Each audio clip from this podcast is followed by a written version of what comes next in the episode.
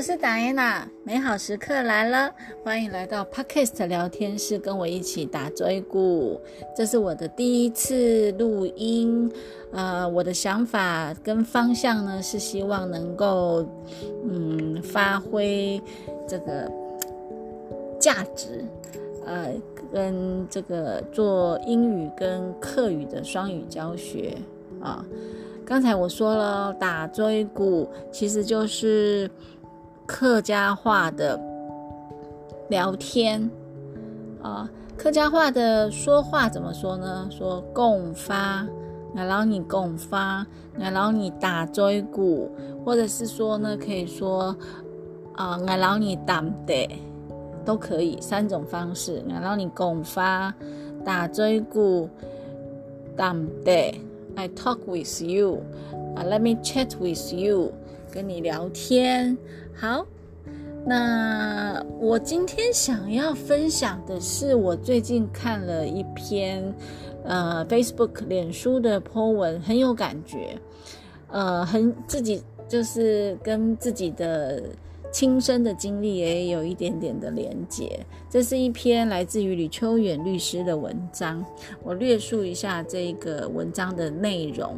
他是一个母一个妈妈的身份来投稿啊，然后这个给这个律师，他是一个嗯目前有一点点小小困扰的母亲，他的小孩呢是一个儿子，去年大学毕业服完兵役后呢。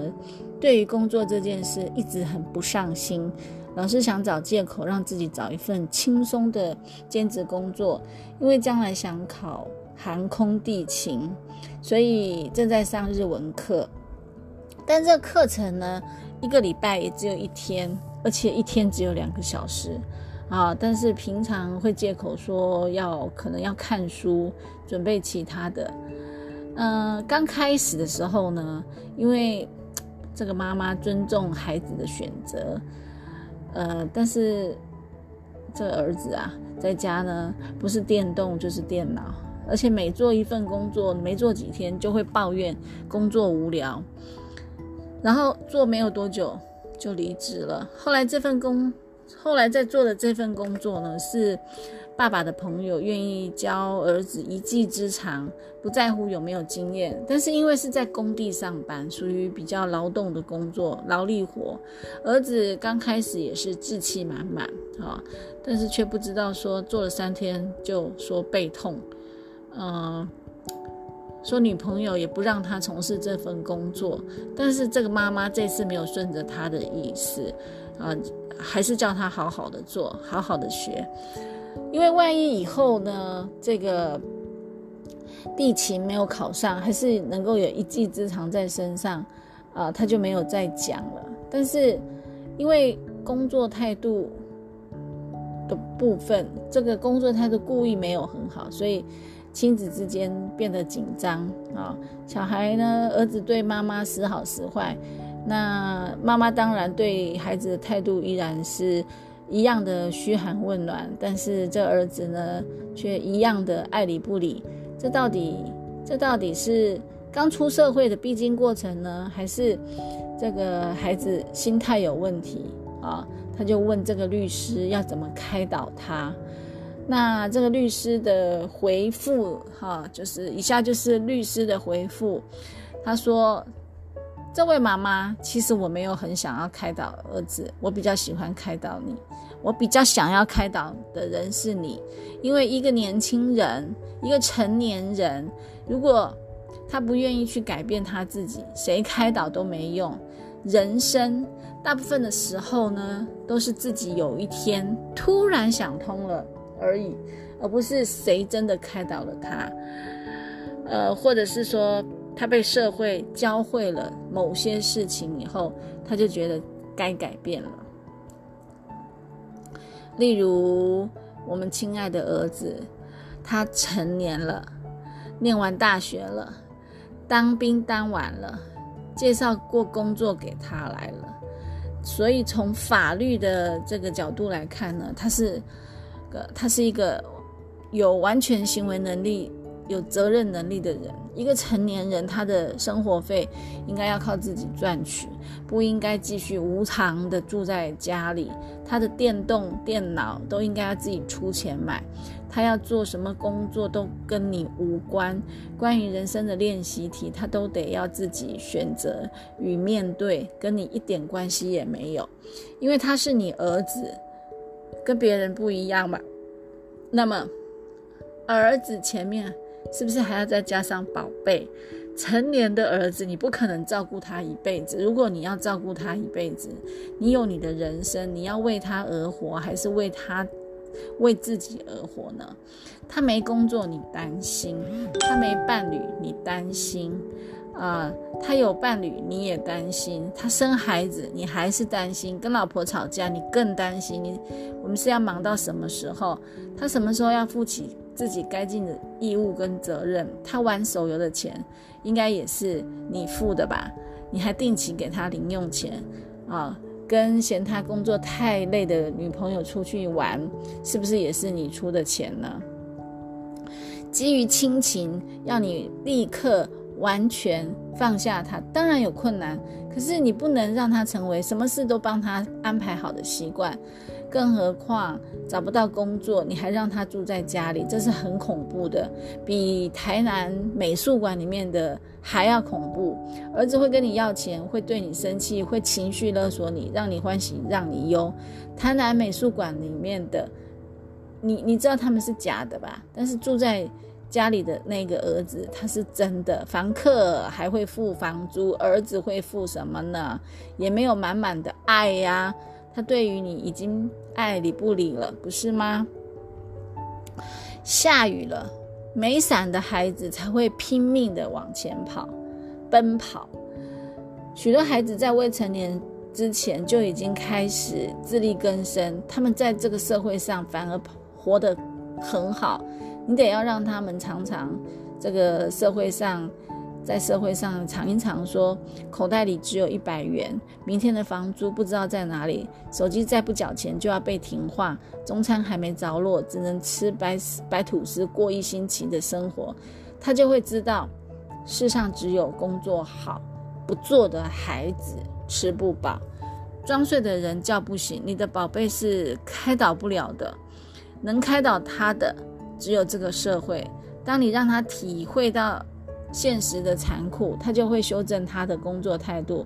如果他反省不了，那么那也是他的问题，不是你的。未来他因为社会的教育而因此走偏，要负责任的还是他自己。毕竟有许多人面对的条件比他更差，但仍然坚强的走过来，而且始终是个好人。他的确是你的儿子。但是你已经完成对他的保护、教养义务了。妈妈的责任只有到二十岁，剩下的就是亲情。但是真正的亲情不是帮他解决问题，而是让他自己去面对。在他尽力了以后，自己还有能力，就扶他一把；没能力，也只能祝福他。这才是让他成长的方式。开导他是社会的事。你的责任是把他赶出去啊！这句话对我来说真的是有非常大的一种感受啊！我自己以前呢，是从学校毕业以后，就当然就立马从台北搬回家，然后透过。以前网络好像还没有这么的发达，还没有，呃，透过报纸，啊，这个那个格子方格子里面一个一个工作的，一个一个个圈起来，然后一个一个的面试电话面试，然后有一天就告诉妈妈说，嗯，妈妈，我下个星期一就要去上班了，就这样子一路走过来上班。下班、结婚、生孩子都是按照这个社会既定的模式去做。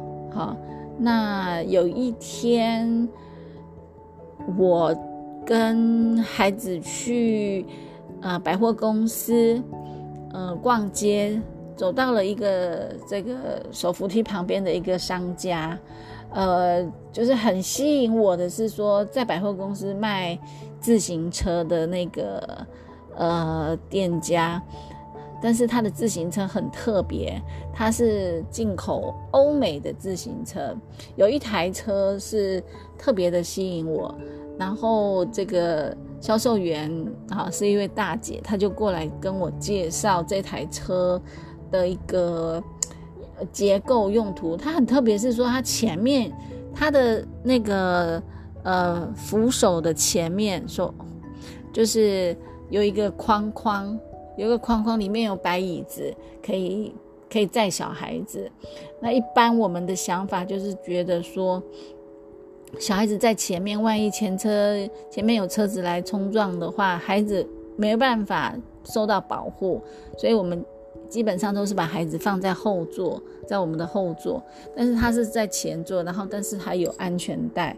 然后他还让我就是，呃，欣赏了一下这个销售的影片，我就看到大部分在欧美骑机车的人不多，但是骑骑类似这样的自行车接送孩子上班、下班、上课、下课的很多，然后把孩子就是放在前面啊，然后这样子接送，很很平常的事情，他。结束的时候，这一位销售员大姐还跟我说了一句话，就是我们台湾华人社会的父母爸爸妈妈都太保护孩子了。好，那这这句话呢，呃，刚好印证在我家的孩子身上。嗯，今年我家刚好有一个大学毕业生。呃，因为现在的疫情的关系，他们几乎在期中考以后就是线上上课，所以我女儿顺利的这个取得呃毕业证书以后，她还没有搬回家，就是先去取得了一个呃汽车驾照，顺利的第一次就考好了。其实我们家的孩子。是打篮球的孩子，我们家的姐姐也打篮球，我们家的妹妹也打篮球。姐姐告诉我，打篮球的孩子是不会变坏的，他有自己的呃自律的部分。那但是我们家的妹妹呢，她是属于手机控啊，这个手机控的前身就是从小到大，她看电视就是她就是非常的沉浸在这个。电视的世界里面，那有了手机以后呢，就是非常的沉，也是沉浸在这个手机的世界里面。嗯，不过他因为已经成年了，我是觉得他要自觉性的控制自己。我偶尔会提醒他一下啊，该该休息一下了吧，该变换一下姿势了吧。哈，这孩子。嗯，几乎哈不是打，不是在看手机，就是在玩手机游戏。那我就会比较担心，说他有没有在规划未来啊？毕业了之后，在家里有没有规划未来的一个这个情形？嗯，其实他们用手机，你别看他们是在打手游，有时候也是会跟这个毕业的同学。做联系，或者是做，呃，跟以前高中的同学，呃，做一下这个近况的了解。呃，每一个人都有自己的人生规划，有的人要继续念研究所，有的人已经在这个，呃，业界取得了这个，嗯，小有的小小的成就，有的人已经就是在开公司当老板了，各自就像鸭子划水一下。呃，鸭子划水一样，各自努力。我是比较希望孩子能够利用这个成为社会人之前呢，可以确认自己的方向啊，就是好好的沉淀思考一下自己未来要做什么，是就业呢，还是创业啊？那如果是就业的话，自己的心态准备好了没？准备迎接这个？呃社会了没？呃，准备迎接这个职场的生活了没？那如果是创业的话，自己准备好了没？呃，我是希望他能够有积极性，所以我偶尔会就是催促他一下，呃，该该干嘛啦？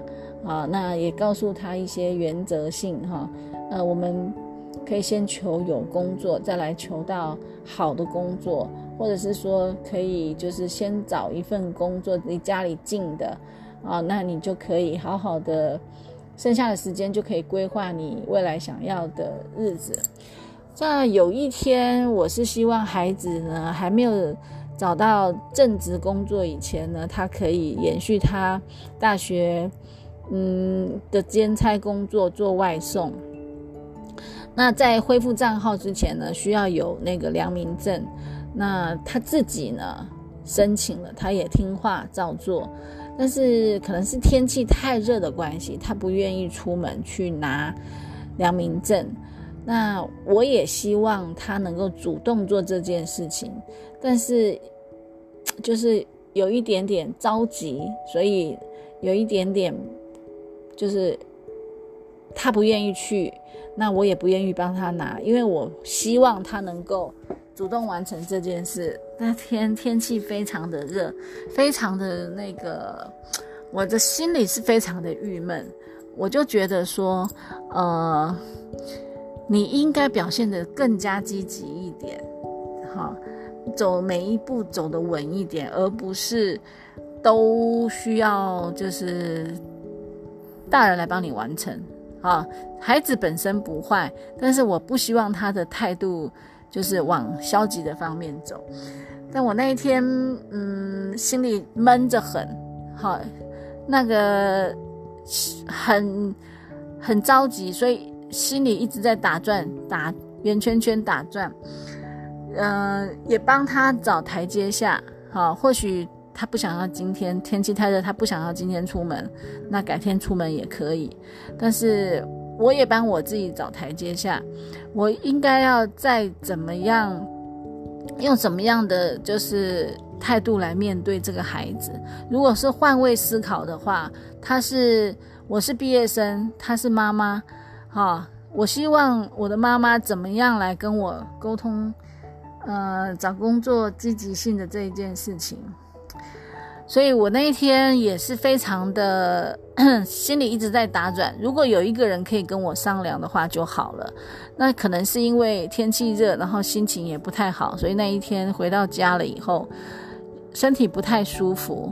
他看到我身体不太舒服，反而他就积极了。哈，呃，我看到他在读《穷爸爸富爸爸》这一本书，我心里就比较。